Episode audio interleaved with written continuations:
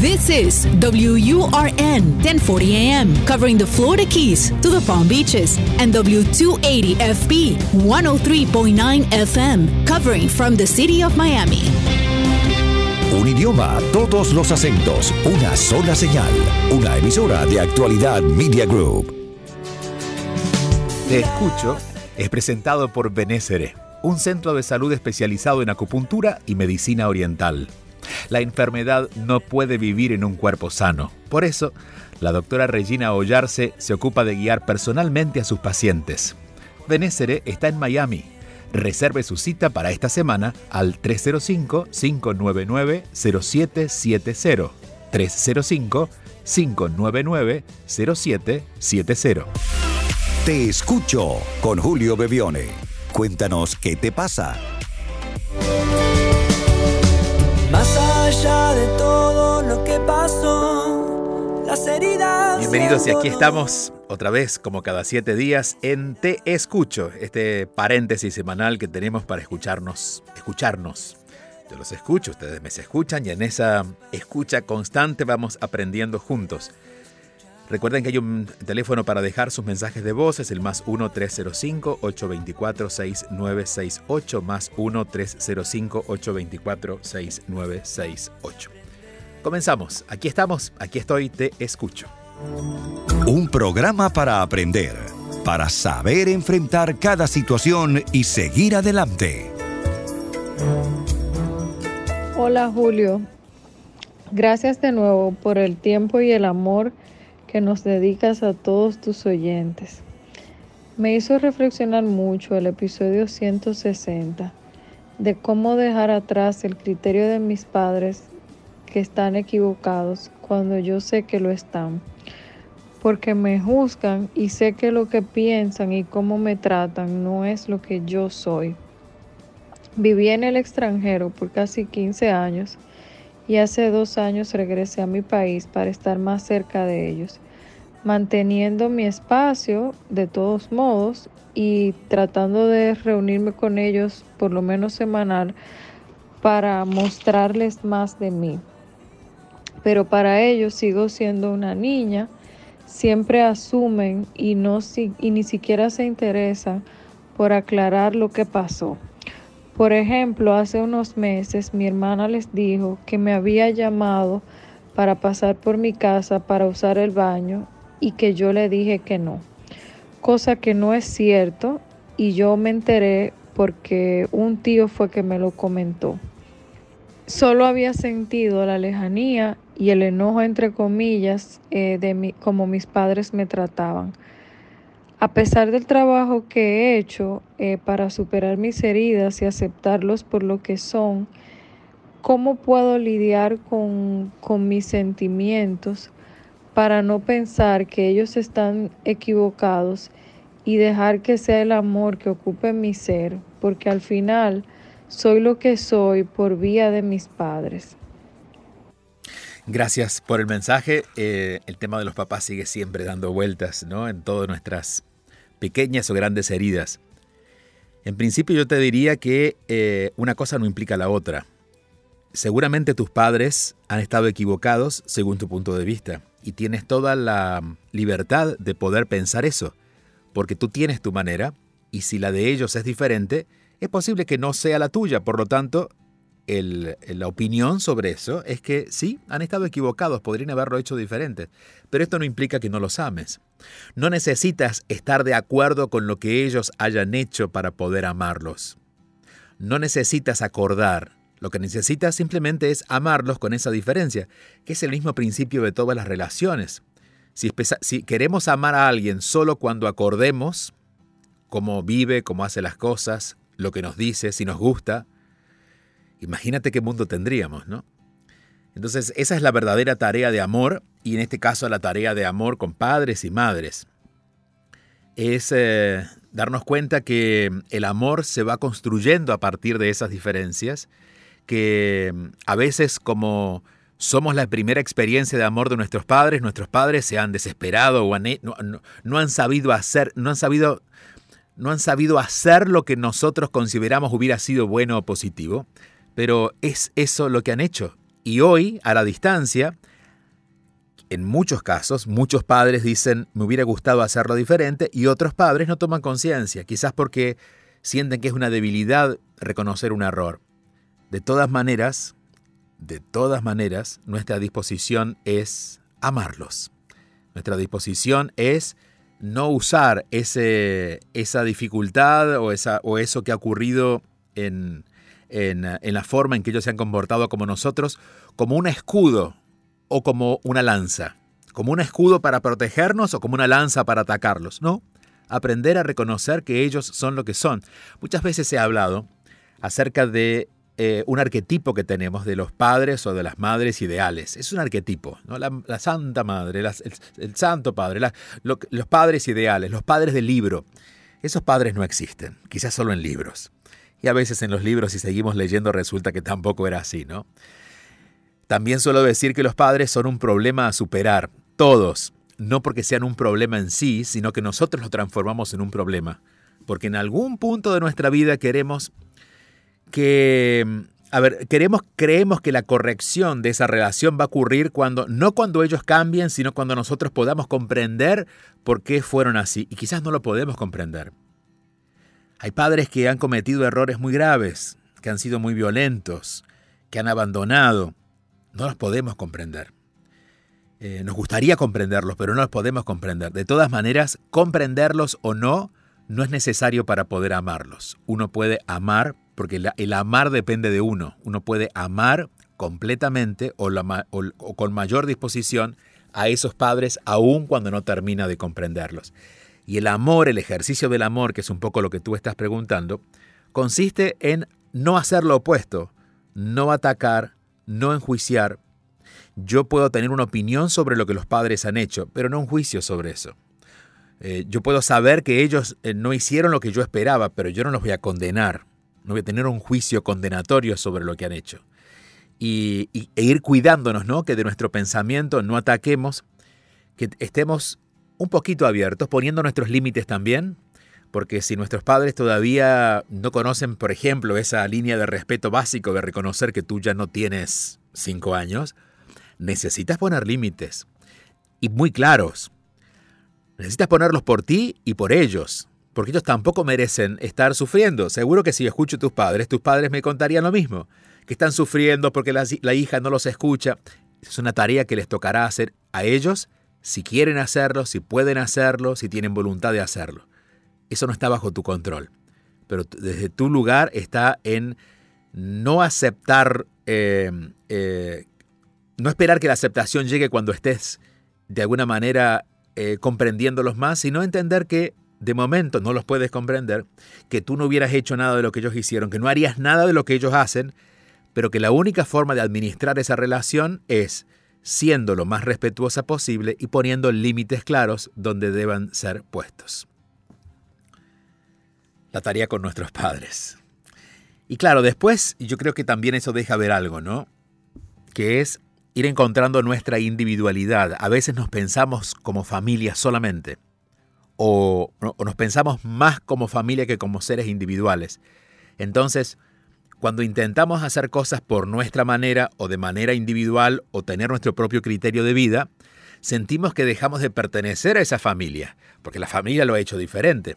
Entonces, animarnos también a desarrollar nuestra individualidad, más allá de la familia y la mirada de los padres. La tarea es con uno mismo, más allá de las expectativas de los padres ver qué he heredado, de lo que he heredado qué es lo que me gusta, qué es lo que me sirve, y lo demás decir no gracias, eso no es mío. Recuerdo un ejercicio que suelo recomendar y que he hecho muchas veces, que cuando veo haciendo algo en mí o conmigo que no siento propio, pero es aprendido, digo, eso es de mi padre, lo devuelvo, eso es de mi madre, lo devuelvo, o eso es de tal persona, lo devuelvo. Esa es una energía que ya no me corresponde pero ir cultivando, ir desarrollando una práctica donde estemos también desarrollando nuestra propia individualidad y aceptar nuestra individualidad y crear nuestro propio criterio de vida, ayudará también a entender que ellos han tenido y siguen teniendo su propio criterio y podremos crear formas de convivencias, que cuando son muy diferentes necesitan límites. Eso es parte de una relación amorosa. Eh, poner límites no significa que no amemos, significa uno de los actos de hecho más elevado de amor Porque no es el amor bonito, el amor, el amor suave, el amor sutil, no, es el amor donde muchas veces tengo que poner una palabra fuerte que determine un límite, pero es una forma de cuidarme y de cuidarte. Porque si alguien me pisa y no saco el pie, no solamente me voy a sentir yo con dolor porque me han pisado, sino la otra persona no, queda en buen lugar andando pisando gente. Entonces yo por lo menos no voy a ponerle mi pie para que esa persona no se transforme en un pisador profesional. No, no voy a hacer su juego. Por allí va la cosa. 305-824-6968 es el número para conectarse con Julio Bebione. Te escucho. Te escucho está siendo presentado por la Escuela de Inteligencia Espiritual, una formación de nueve meses, la única en este tema, para hacer un camino de autoconocimiento personal y para quienes quieren acompañar a otros. Visita escuela de inteligencia espiritual.com para más información. Escuela de inteligencia espiritual.com. Te escucho con Julio Bebione.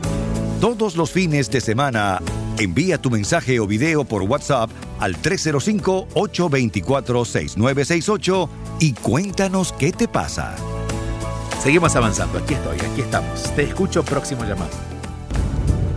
Hola, buenas tardes Julio. Gracias por este espacio que nos permite la oportunidad de hacerte llegar nuestras dudas e inquietudes. Eh, Julio, quería saber cómo uno puede canalizar en relaciones familiares cuando uno tiene lo que llaman este, padres tóxicos donde todo es una queja, todo es un conflicto, eh, todo es un victimismo, todo es un problema. Esa es mi inquietud cómo se hace ante esa situación cuando, cuando ambos son así y nada de lo que hacen sus hijos para ellos está bien o nada de las soluciones que aportan sus hijos son tomadas en cuenta desde la parte constructiva y de bienestar, sino siempre desde la crítica, el juicio, el chisme y el victimismo. Cómo uno puede canalizar y llevar a cabo esas relaciones y al mismo tiempo cómo uno puede poner límites a sus padres y a su familia sin sentirse uno culpable. Gracias, gracias, gracias. Gracias a ti y vamos por el mismo punto, ¿no? Los padres. Y empiezo por el final. Uno pone límites poniéndolos. Es la única forma de poner límites, poniéndolos. Porque si yo intento, por ejemplo, voy a poner el límite explicándole que hay límites, no, con las teorías no se ponen límites. Eh, hay dos palabras para poner límites y una la más usada, que es sí y no. El sí abre y el no determina. Entonces, cuando yo abro un límite, abro una posibilidad, abro una puerta, cuando yo rompo un límite, es un sí. Y cuando tengo que poner un límite es un no. En no lo voy a hacer, no corresponde, no lo quiero, no te lo permito, pero lo que sea que tengamos que expresar para un límite, debemos ser claros y debemos comenzar por no. Porque si no filosofamos, ¿no? Y, queremos que la otra persona nos entienda que nosotros, como somos los hijos y tenemos nuestro espacio, entonces ellos deberían... No, estoy poniendo un límite. No, no es así. Es no vengas. Y si vuelve, le dice no vengas. No ven hasta que la otra persona entiende el límite. ¿Qué ocurre con el límite? En, principio, cuando ponemos un límite que no es nuevo, sino que estamos cambiando, por ejemplo, si una persona siempre viene, pero le estamos diciendo ahora no vengas, la otra persona se puede molestar, se puede sentir intimidada, se puede, puede hacer con ese límite o con ese no lo que pueda. Pero nosotros no podemos eh, poner un límite y esperar que sea aceptado y que la otra persona se alegre por eso, ¿no? Entonces hay que entender también que cuando uno pone límites, en principio va a haber resistencia. Es normal, es natural, pero es parte de aprender a poner límites, como nosotros también nos resistimos cuando alguien nos pone un límite. Pero por eso debemos hacerlo varias veces repetidamente, que es importante hacerlo con respeto. cuando un límite se, eh, se, ofrece con respeto y también se explica por qué. El no porque no no es respetuoso, pero el no porque este es mi espacio, no porque en este momento no puedo, no porque no siento que es lo que yo quiero hacer. Cuando digo no, pero a su vez explico por qué no, estoy haciéndolo con respeto. Y cuando no hay un insulto o no hay un maltrato, hacia la otra persona. No hay una opinión, no hay un juicio, sino que explico el no con coherencia, eh, con, con respeto, como decíamos, con claridad, pero sin atacar. Entonces, de esa manera, de a poquito, también voy educando a la otra persona. ¿Por qué? Una persona que no respeta límites es una persona que tampoco sabe ponerlos. Entonces quizás una persona que no respeta límites es una persona que también está cargada de cosas, porque no ha sabido decir que no en su momento. Entonces la mejor manera de poner un límite es empezar a ponerlo. En la práctica nos vamos, vamos encontrando fuerza, siempre y cuando estemos siendo claros, respetuosos, precisos. Y con respecto a los papás, dentro de las muchas cosas que podríamos agregar, es que eh, intentar amar a nuestros padres completamente es prácticamente una utopía no significa que no podamos amarlos, pero completamente como a nosotros nos gustaría. A veces yo escucho personas que dicen, eh, yo amo incondicionalmente a mis padres, y es cierto, es posible que hayan llegado a un desarrollo tan amplio, pero es posible también que sea un discurso y que a la hora de la hora, porque lo he visto, realmente eh, han acomodado su cabeza para no tener conflicto con sus padres, pero saben que quizás no convivirían con ellos todo un día o toda una semana o volverían a vivir con ellos, ¿no? Eh, porque bueno, también nos basamos en esas historias, cómo me gustaría sentir así, ¿no? Tomamos esas historias como referencias. Todavía es una utopía, amarlos completamente. Ahora, ¿qué podemos hacer? Amarlos cada vez más, amarlos cada vez mejor, amarlos de una manera más clara, amarlos sin, tanta, sin tanto peso de nuestros miedos. Y, en ese caso, como en toda tarea del amor, hay que trabajar en lo que, nos, en lo que nos aleja del amor, ¿no? En ser menos críticos, en ser menos mandatorios. Hay una palabra eh, que está de hecho en los, en los mandamientos, que es honrar padre y madre. Honrar a los padres. Honrarlos es eso, la honra a ellos como son. En algunos casos hay muchas heridas que debemos sanar antes de honrarlos y finalmente amarlos, eh, y esa es nuestra tarea. El mejor amor cuando lo comenzamos, eh, los comenzamos a amar como personas, como las personas que son, con sus errores, con sus biografías, más allá de ser nuestros padres, ese amor es el que vamos desarrollando. No el amor ideal hacia nuestros padres, sino el amor hacia Pedro, hacia Juan, hacia esa persona que es mi padre. Cuando las elegimos como personas y no solamente con con la, con la, con la función o con el rol que ha traído nuestra vida que sean nuestros padres, los descargamos un poco de tanta presión y les permitimos que ellos también sean como sean. Y lo que decía recién con el otro llamado, si nosotros lo pasamos mal, ellos lo pasan peor. Imagínense la carga de esos padres de tener un hijo que piensan que ellos deberían ser diferentes o que no son buenas personas. No podemos construir amor. Hay padres que no expresan amor a sus hijos, no lo saben expresar, eh, o que aman a uno más que a otro y nos ha tocado ser ese otro. A veces necesitamos entender que es posible no sentir amor por los hijos porque hay madres muy desconectadas del amor porque han sufrido mucho y que la forma que tienen de amar es una forma que no incluye mucho amor, pero es la que pueden. No, no pueden amar si no han conocido realmente el amor, ¿no? Otras veces hay madres que tenían tantas heridas eh, que pudo parir a un hijo, pero no acompañar a su hijo en amor. Criarlo, pero no acompañar a su hijo en amor.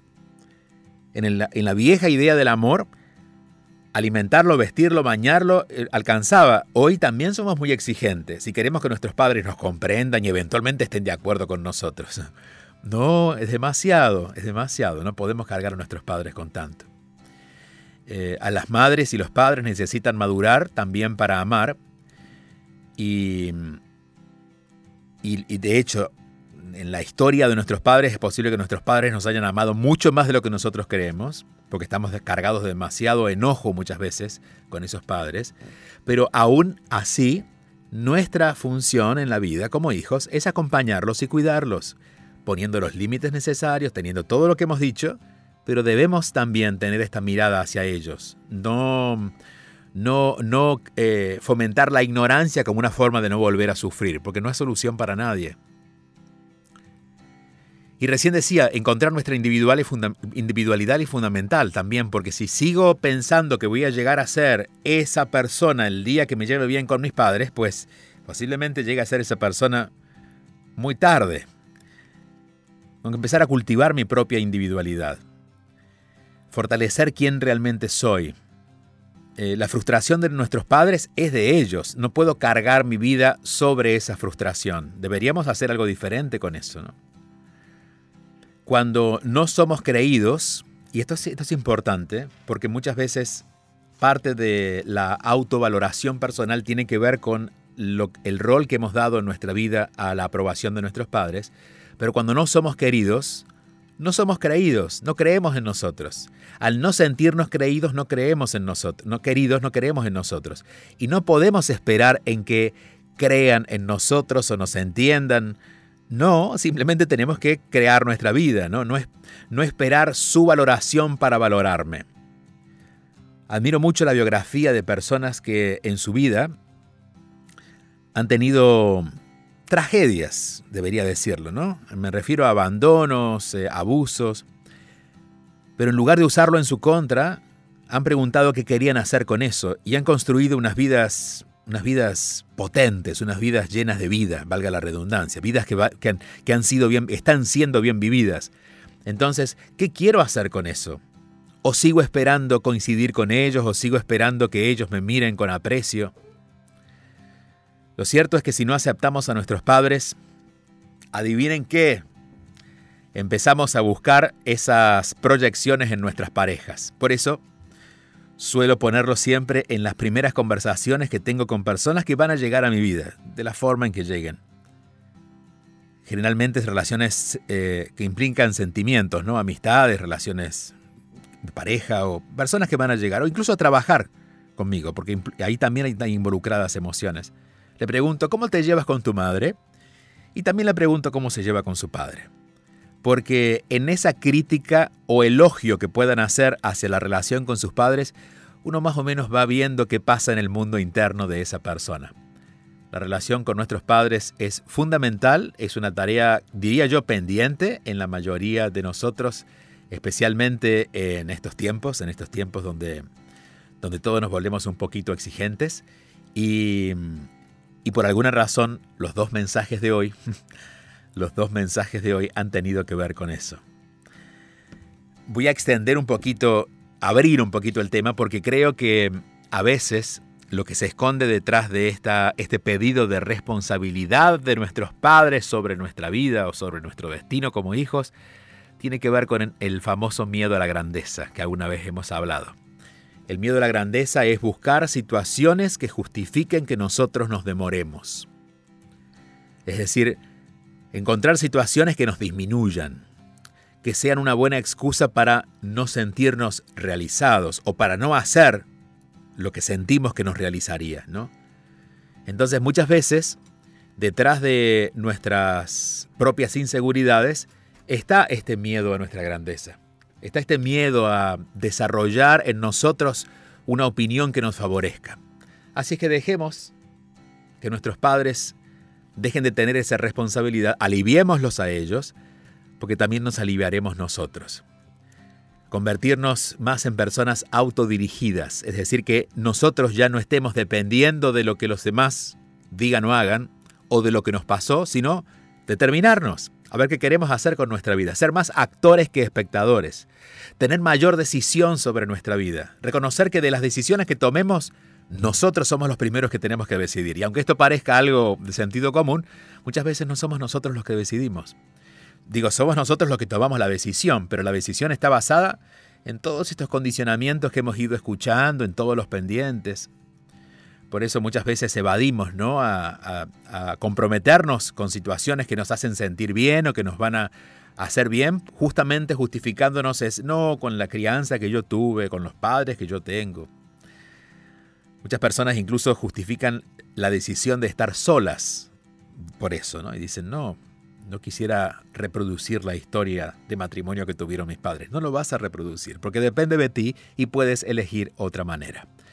Terminar de asumir responsabilidad por lo que queremos hacer con nuestra vida y salirnos de esos pequeños, oscuros caprichos de justificarnos en los otros lo que nosotros sentimos o hacemos. Porque muchas veces no es ni siquiera lo que hacemos, es lo que sentimos. Todavía sentimos ese dolor. ¿Qué quieres hacer con ese dolor? ¿Quieres seguirlo sintiendo? Porque depende de ti, no depende de que tus padres piensen diferente. Ahí vamos, aprendiendo todos juntos. Gracias por acompañarnos. Seguimos encontrándonos a través de redes sociales, arroba Bebione en mi Instagram, Julio Bebione en Facebook y en Twitter, juliobebione.com para encontrar toda la información de los próximos eventos. Estaré en eh, apenas eh, próxima semana. Estaré en Nueva York. Tenemos las reuniones mensuales aquí en Miami, donde estamos grabando y compartimos Te Escucho en Actualidad Radio. Eh, reuniones que tenemos en un lugar especial, ¿no? Donde nos encontramos, tenemos encuentros para aprender juntos y, todo lo que viene. En Cali, Colombia estaré la primera semana de abril, en España en el Camino de Santiago también en abril, luego en Orlando, en Houston, eh, dando vueltas por allí. Toda esa información está en juliobevione.com y también si quieren sumarse a nuestra escuela de inteligencia espiritual, allí los espero en escuela de inteligencia espiritual.com. Punto final por esta semana. Gracias. Hasta la próxima. Escríbenos tu mensaje y conéctate al 305-824-6968. Te escucho con Julio Bebione. 305-824-6968.